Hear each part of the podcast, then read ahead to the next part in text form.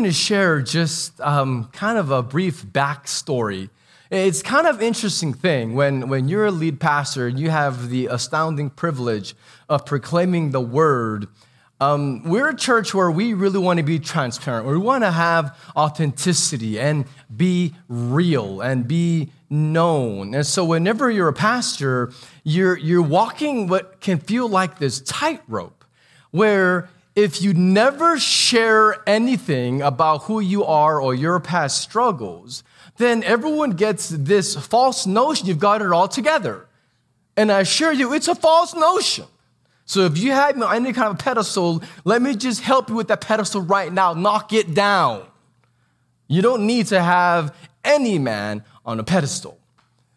Um, and so what, what can happen is if you never share any of your past struggles, then people think that you got it all together. But on the other hand, if someone comes up here every week and is sharing all of their struggles, after a while, you're gonna be like, well, why is he your pastor? Like, he's more messed up than I am, which I'm not. I'm just as messed up as I'm not worse than you. Like, we're all sinners saved by the absolute mercy of Jesus.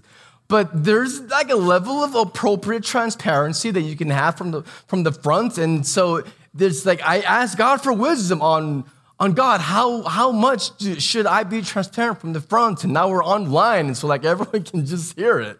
Um, and yet, I truly feel that there is a necessity for us to acknowledge that we all need Jesus. And so I want to give you kind of a little bit of a backstory of how Renewal Church got her name because this is, this is a significant part of who we are. Our name reflects who we are and what we're about. How did she get her name? Well, in 2015, I, I was living with my family in Abu Dhabi. It is United Arab Emirates. Has made some news recently with, with peace with Israel, and so they're an Arab nation. They're right next to Oman, six miles south of Iran that touches uh, on its um, western border with Saudi Arabia. It's right there in the Arabian Peninsula. And we had this joy of living there for several years and, and planted a church that then planted a church. And before we could do a third one, God called us to come here. And but 2015 was, man, it was rough. And then 2016 didn't get any, any easier. Um, if you've been married for a while, then you know that, that your marriage is going to have its ups and its downs and its peaks and its valleys. And, and for me, 2015 and going to or 2016 was the deepest and darkest valley that I have ever walked through. And for the first time, I began to understand what David was saying when he says, I walk through the valley of the shadow of death. I, I got a taste of that. And you're like, well, why was it so hard? Well, one, living in a different country is already, by itself, is already a hard thing. But it's just, it was a grueling ministry and it was very fruitful, but it was, it was just incredibly challenging. Um, it took a toll on our marriage. And adoption is so beautiful. And I praise God for my two boys from Ethiopia. They are such a gift. I thank God for them. But the process of adoption was absolutely torturous. It was a very, very hard thing living in an Arab country, dealing with a African country and with the United States Immigration Services with, with no go between. Like this was a do it yourself adoption. Like there was no adoption agency. I could just share stories of just how incredibly painful that process was. And and what had happened with all of these pressures and all of this pain is the Spirit of God began to expose in my heart deep sin and heart idols that honestly I was blind to. That I had my blinders on and I was not even aware of how I came across or how I treated people, including my wife and my children. And I, I, was, I was an absolute wreck because the Spirit began to bring to memory. It was this surreal experience of literally since my childhood. So at that point, almost 30 years of experiences, the Spirit was bringing back like fresh on repents of that and of that and of that and of that and of that and of that. And it was like this cascade waterfall of circumstances and conversations, sometimes that were decades old, where I had to go back and actually truly repent of that. And it was this incredibly hard season. And I, what here's what happened in, in this season when I was exposed and I realized something. For the first time, I tasted what it truly felt like to be broken and to be desperate for God. I had never experienced the heaviness of my sin the way I did then. And it was, I was pastoring and I was fruitful and it was great. And yet, I was a mess. And I clung to the Psalms, and in particular, Psalm 30. I will extol you, O Lord. You have drawn me up. Not let my foes rejoice over me. O Lord, my God. I cried to you for help, and you have healed me. O Lord, you have brought my soul from Sheol, restored me to life among those who go down to the pit. And I knew what this meant. And God used um, all of these different challenges to bring me to a point with incredibly hard circumstances, to have incredible breakthroughs, to see strongholds broken. And God gave me more. God gave me more of his sensed presence. God gave me more freedom from sin. He gave me more dependence on him. He gave me more hunger for his word. Like it was just this incredible experience. That's when I learned to journal and I learned to walk in God's presence. And in, in a new, profound way, I learned how to expose my areas of brokenness to the Spirit and let Him come in and heal and remake me. And, and then in early, like mid 2016, God began to heal and He began to give freedom and to restore. And it was this absolutely amazing experience of breakthrough and and um, Bonnie and I began to heal and to see our marriage restored. And it was just this incredible time.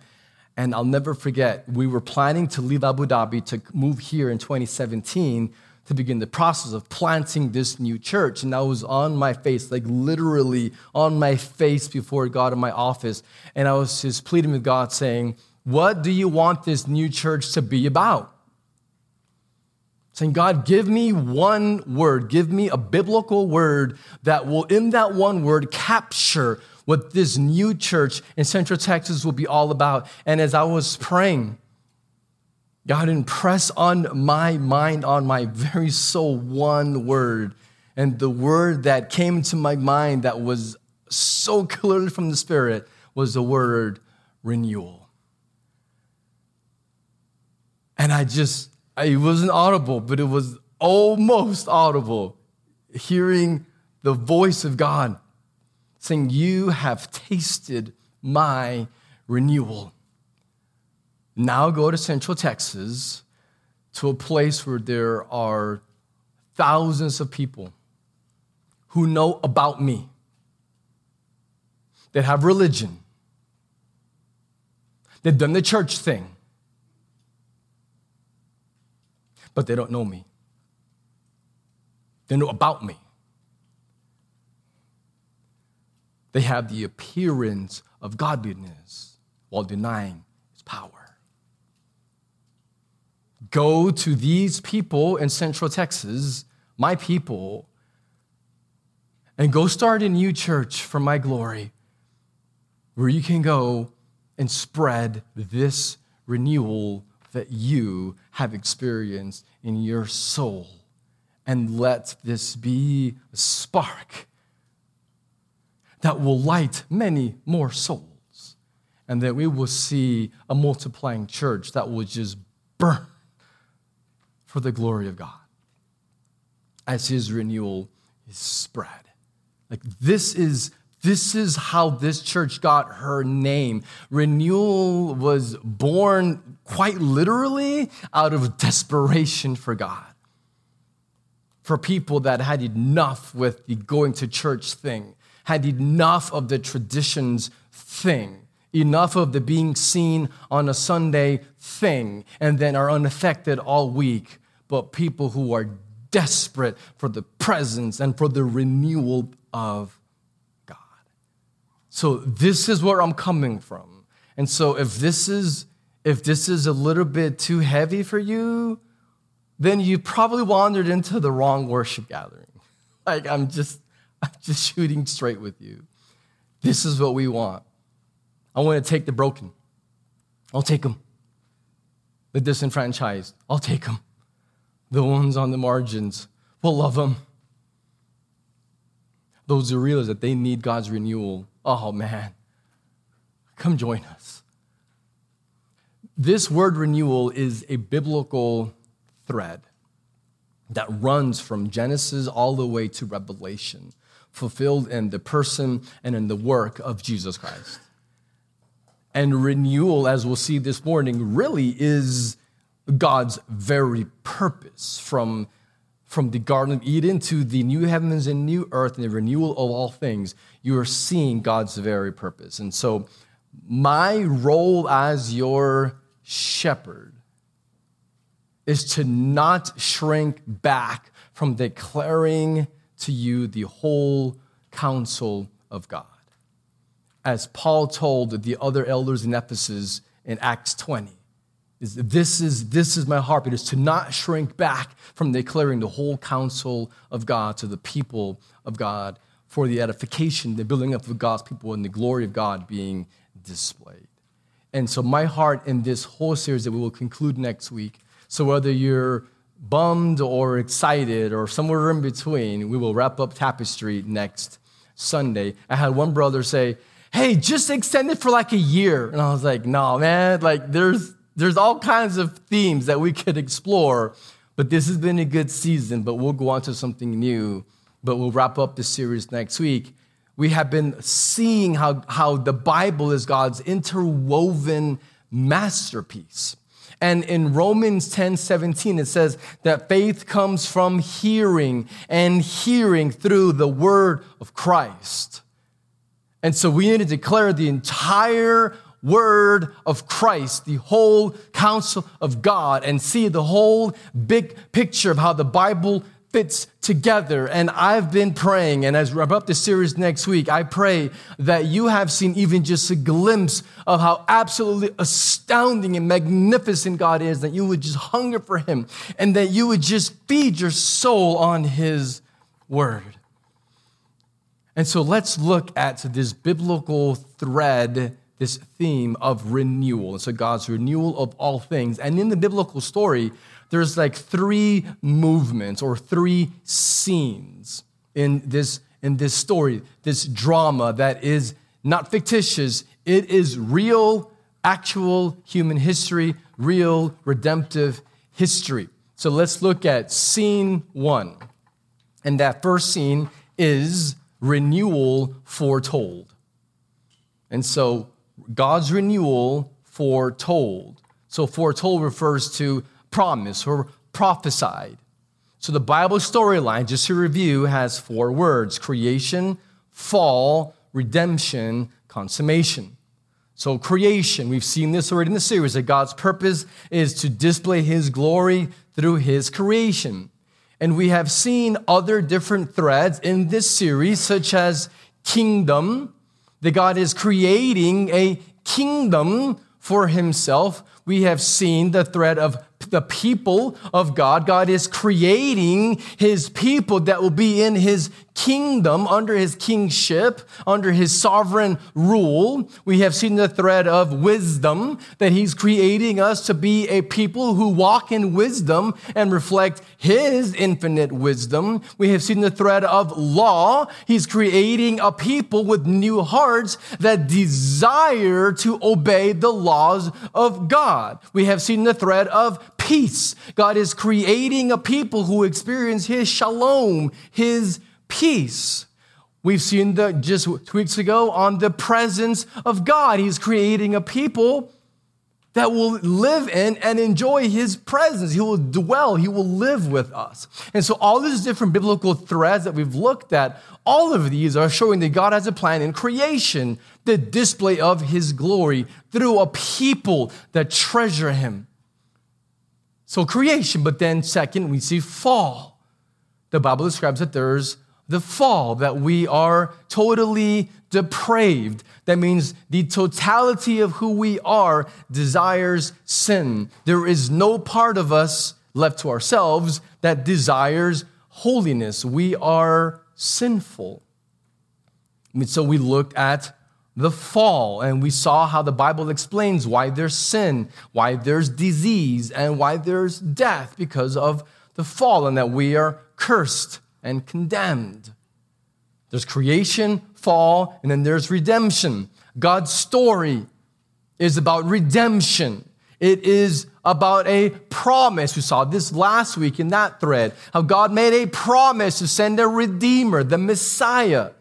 And we saw this in the series on mercy, that thread, that this Messiah brings us mercy, undeserved favor, that he himself took our sin on the cross in order to recreate us back to creation into a kingdom of priests who live in the presence of God. So you have the story of creation, fall, redemption, and then lastly, consummation. That means completion, coming to its ultimate end. And one day, King Jesus will return. He will destroy that satanic usurper who is trying to overthrow the kingdom of God with his rivaling kingdom of darkness, and Jesus will come back and smash him and cast him into the lake of fire, and we will then be a resurrected people living with our resurrected King in the new heavens and the new earth when he renews all things, enjoying, back to these themes, his presence while being a people of wisdom. All of these threads are all, again, interwoven. And so Genesis to Revelation is about the renewal of all things. Now, if you are a Greek scholar, which I'm not, I have my resources that I can read and look stuff up. Um, but I did some research this week on the two words that you see in the biblical language that we use the word new. So one of these words is neos. And so just like you'll you'll hear like neo-imperialism or neo-fascism or neo whatever, that word just means new. So it's a prefix for new. And so that's where it comes from the Greek. Now that word neos in the original, what that refers to is something that has been recently created. So something new, like a new car that's just recently created, or you're a new house, no one's lived in it before. And so this idea of new is created recently. But there's another word, kainos. Now that's a very different word. So definition is it means new as to form or substance. But it doesn't mean recently created. Kainos refers to restored or renewed. So, taking that already existed previously, that has gone into decay or disrepair, and then it's restored to be like new. But the difference is with Kainos, this new restored version is better, more beautiful than the original one before it was decayed. So, like if you restore a car, And it's even better, more impressive than it was when it was first made back in 1952 or whatever. The idea of being restored, being renewed with greater splendor and glory. And so when the Bible talks about being made new, this doesn't mean that God is like somehow scrapping his original creation and starting from scratch with something totally new. No, no, that's not God's plan. God's plan is to restore, to renew what already exists. And in this renewal, it is better and more beautiful and more stunning than it was even in the original. It's about restoration. So think of God's plan of renewal, of redemption as like God's like cosmic reclamation project. That's what he's doing. Revelation 21, verse 5. It says, And he who was seated on the throne said, Behold, I am making all things new. This is the consummation of God's purposes and it doesn't say I'm making all new things. This is important. He doesn't say I'm making all new things. He's making all things new, all existing things new. So God's plan was of this renewal was foretold long before Jesus was born in Genesis 12, in the beginning of the Bible, in Genesis chapter 12, you see that God goes to Abraham and says, I'm going to make a whole new people through you, one of your descendants. So I'm going to make you a great nation. And out of you will come the Messiah, but you have this, this sense of newness that God is going to create through Abraham. And then if you fast forward, you get to the Exodus, you have these people that were enslaved, and then they find freedom and they're renewed in the presence of God at Mount Sinai. They receive the covenant and they enter into a relationship with God. And then they spend 40 years in the wilderness. And again, God's presence is right there, renewing and sustaining them. And then through Joshua, they're going to enter into this new land. But the problem is that they had an old problem, a very serious old problem. Let's read about it in Deuteronomy chapter 28. It's a problem that you and I still have to this day. Deuteronomy 28, verses 1 and 2. This is Moses speaking to the people of God as they're about to be led by Joshua into the promised land. And if you faithfully obey the voice of the Lord your God, being careful to do all of his commandments that I command you today, the Lord your God will set you high above all the nations of the earth. And all these blessings shall come upon you and overtake you if you obey the voice of the Lord your God. So he says, when you obey, you will receive blessings. So God wants to bless them, but they're in a relationship, and so there are expectations. We looked at this with covenant and with law earlier in this series. And so if you fast forward to verse 15, same chapter, but if you will not obey the voice of the Lord your God, or be careful to do all his commandments and his statutes that I command you today, then all these curses shall come upon you and overtake you. And then he lists many curses in the rest of this chapter. He says, if you disobey, then you will experience curses. Now, they already were under the curse of sin all the way back to Genesis chapter 3. But this is just a reminder that because of your sin, you will experience curses. But if you obey, then you will experience blessings. Verse 36, again, same chapter. The Lord will bring you and your king, whom you, ser- who you set over you, to a nation that neither you nor your fathers have known so hear that. You're going to go and be under. So your king, your authority is going to be under the authority of another nation. And there you shall serve other gods of wood and stone.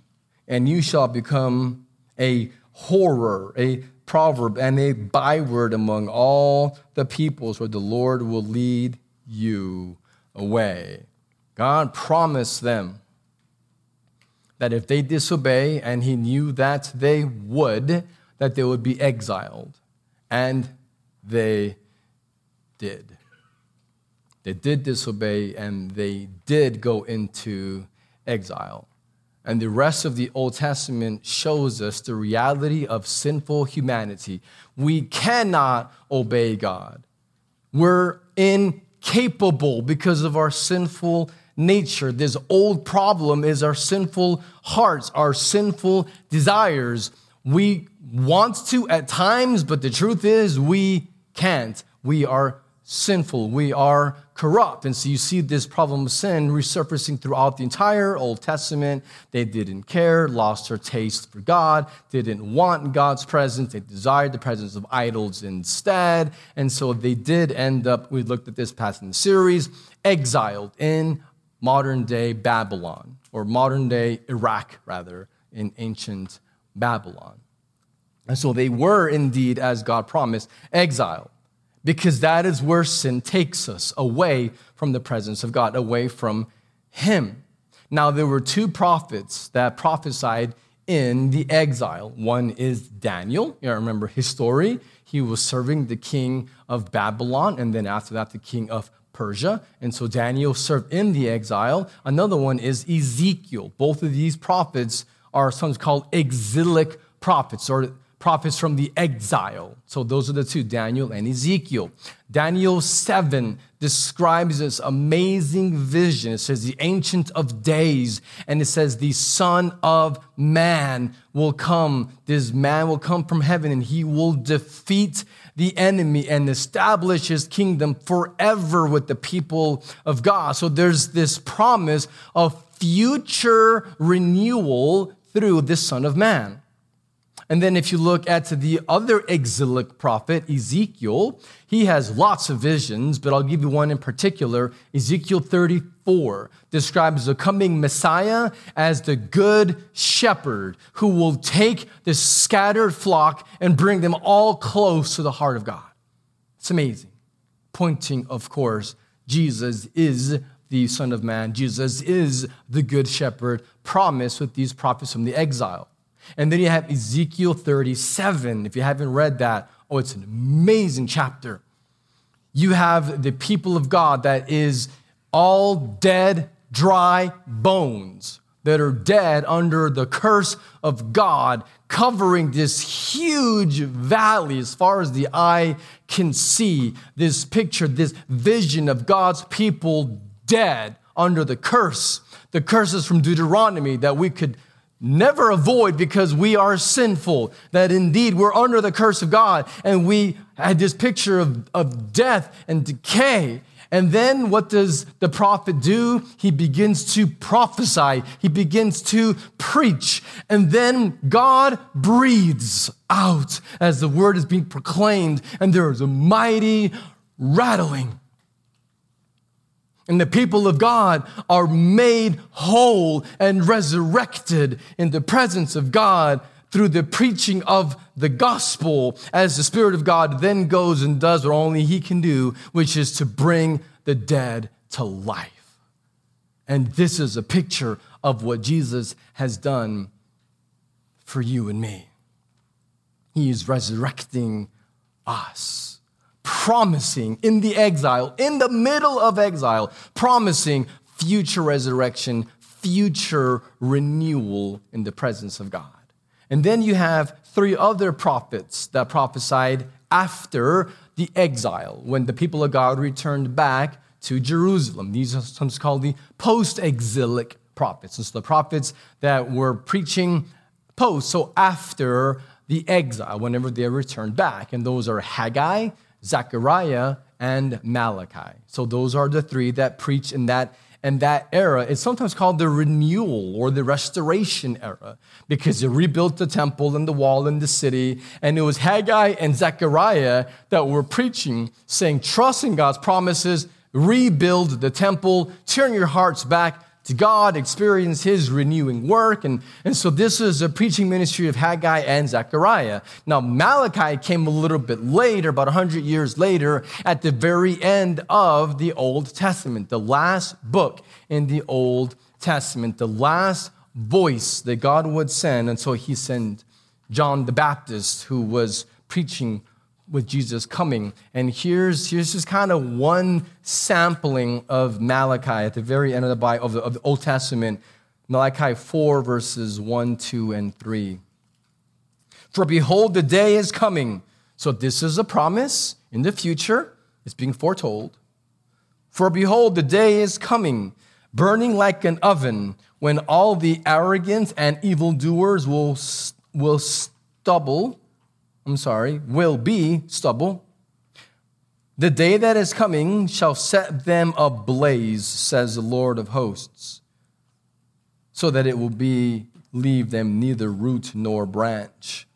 So it says the day is coming when those who oppose God, those who are evil, that they will be burned up, set ablaze, and consumed. Verse 2.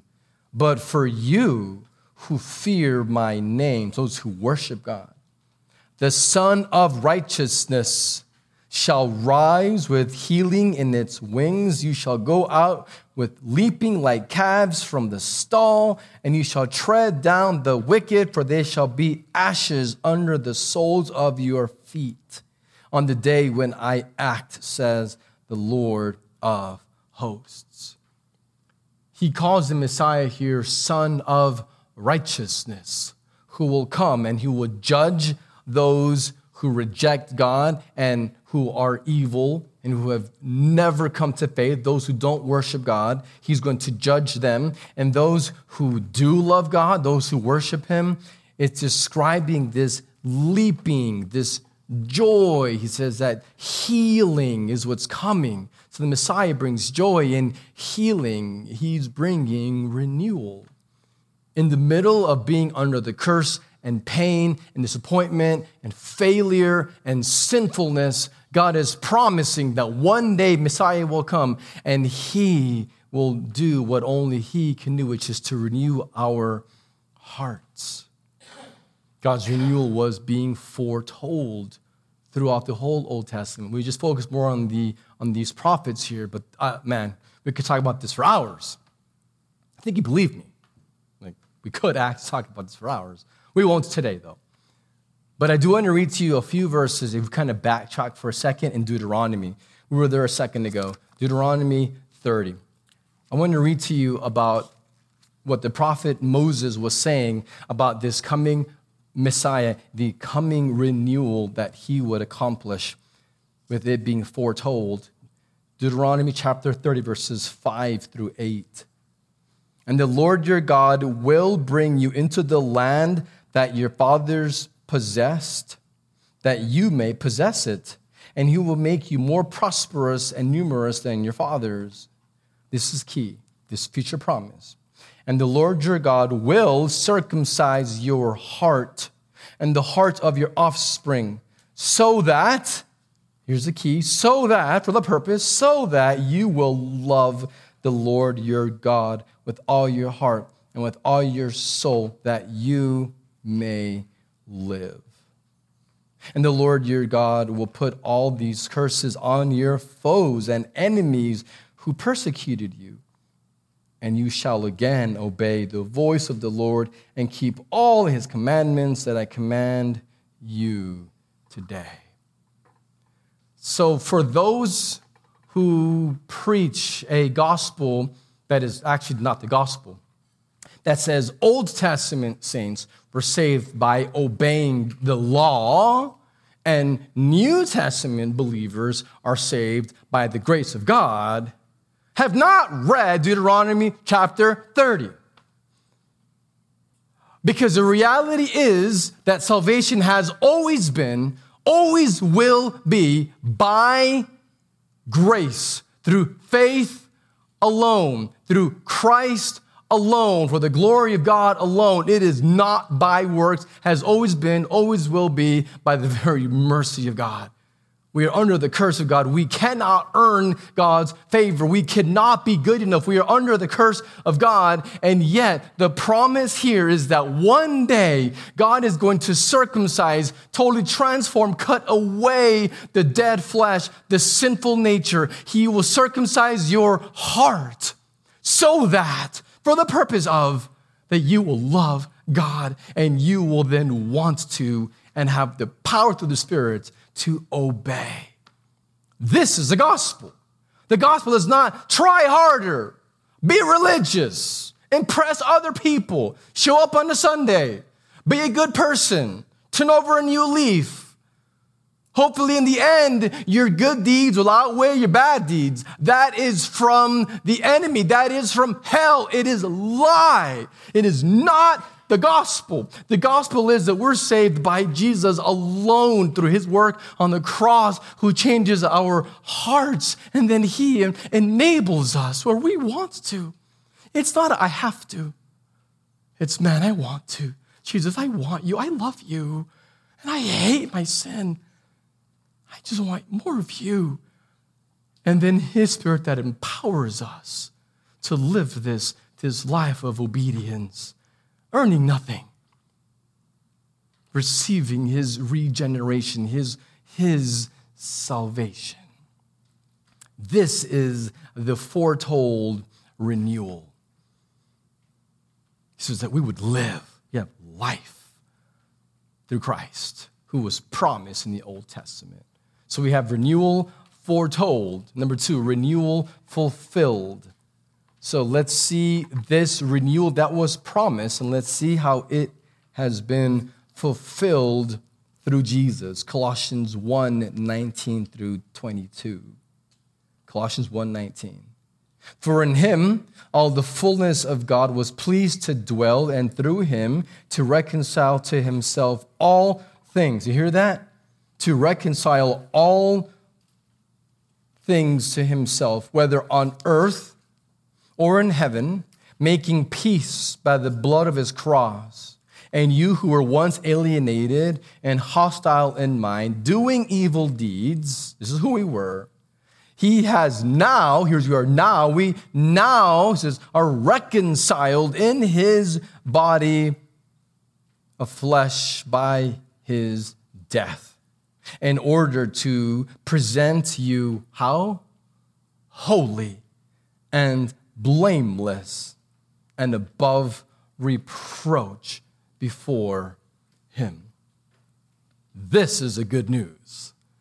The good news is not try harder. The good news is that Jesus has reconciled us with His work on the cross and is restoring, He is reconciling all things to Himself through His sacrificial death and powerful resurrection on that first Easter so that we're no longer doing evil deeds, but we are now called holy and blameless.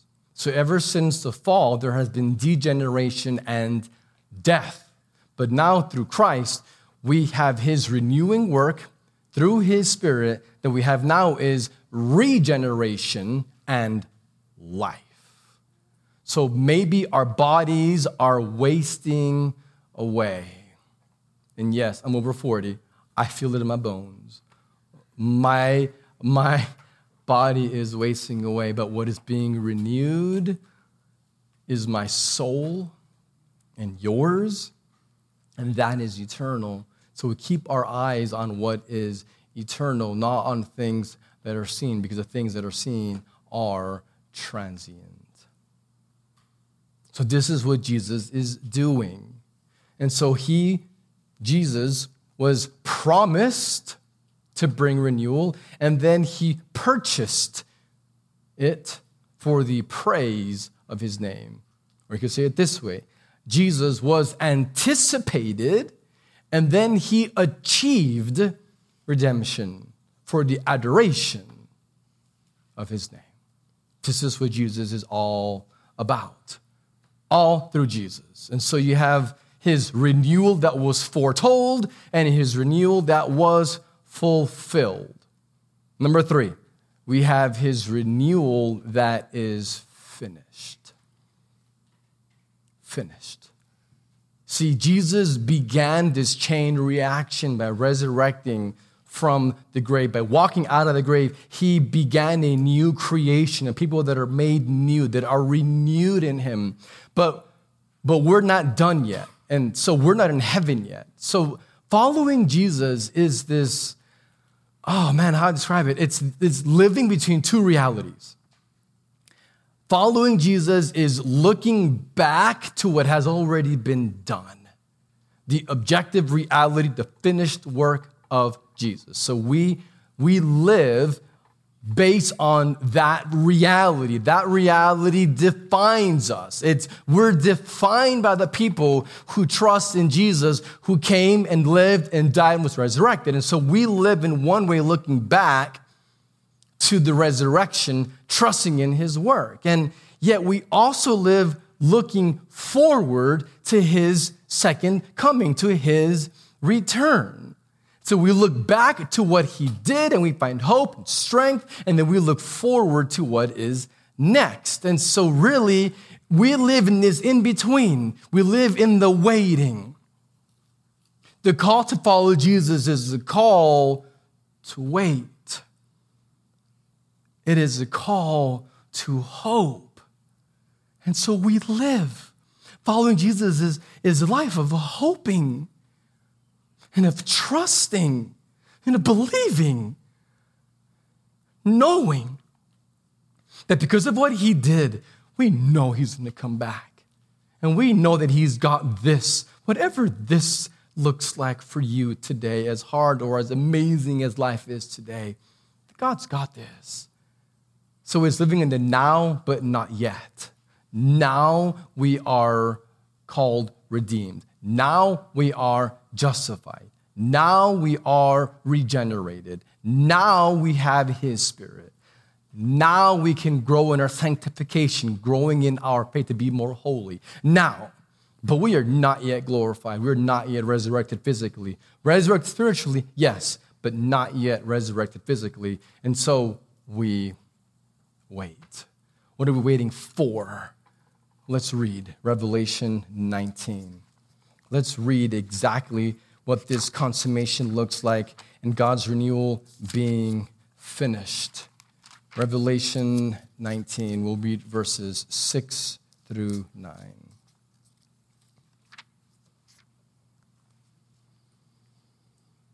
Then I heard what seemed to be the voice of a great multitude, like the roar of many waters, like the sound of mighty peals of thunder, crying out, Hallelujah! For the Lord our God, the, the Almighty, reigns. Let us rejoice and exult and give him the glory, for the marriage of the Lamb has come, and the bride has made herself ready. It was granted her to clothe herself with fine linen, bright and pure, for the fine linen is the righteous deeds of the saints. And the angel said to me, Write this Blessed are those who are invited to the marriage supper of the Lamb. And he said to me, These are the true words of God. The end that we're waiting for is a wedding. It's a consummation of God's purpose where we, his bride, will enjoy him and eat at his table and forever live in joy with Jesus, that we are invited in. This is our future. This is the consummation. This is renewal finished.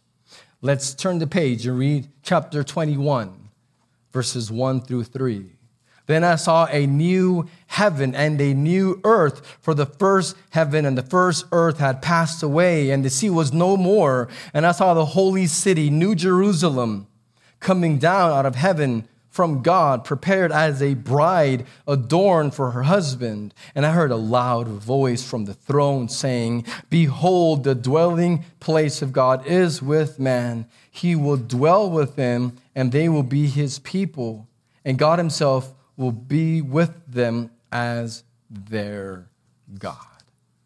You see, a new creation, new Jerusalem, a people that are resurrected and that are made new with no more pain. Like, this is us dwelling with God forever. This is the consummation, renewal, finished. Let's read one last section. chapter 22, verses 1 through 5, same book. This is towards the end of the Bible. Then the angel showed me the river of the water of life, bright as crystal, flowing from the throne of God and the Lamb through the middle of the street of the city. Also, on either side of the river, the tree of life with its 12 kinds of fruit, yielding its fruit each month. The leaves of the tree were for the healing of the nations. No longer will there be anything accursed. You hear that? No more curse. But the throne of God and the Lamb will be in it, and his servants will worship him. They will see his face, and his name will be on their foreheads, and night will be no more, and they will need no light of lamp or sun, for the Lord God will be their light, and it will reign forever and ever. Amen. Our eternal destiny is, I don't know how to say it surprisingly earthly. Heaven sounds a lot like earth when you actually read what the Bible says. There is such continuity between this current earth and the new heavens and the new earth. It'll still be earth. It's called earth for a reason. Just like you will be among this multitude of every tribe and nation and tongue. So if there's tribes and nations, then that means that people have a distinct ethnic appearance. We're not all going to be faceless angels. We're going to be embodied, resurrected humans, and you will still be you. I will still look Hispanic with brown hair and brown eyes. I'm going to still be me. You're still going to be you from your tribal background. We're still going to be us, still humans, just resurrected without sin. Same thing with earth. It's still going to be earth. This same one, just like your same body is going to be resurrected, this same earth will be renewed and, in a sense, resurrected. And so, all the promises, all the things that God said that were good in the Garden of Eden are still going to be good in the new heavens and new earth. So you have this garden theme.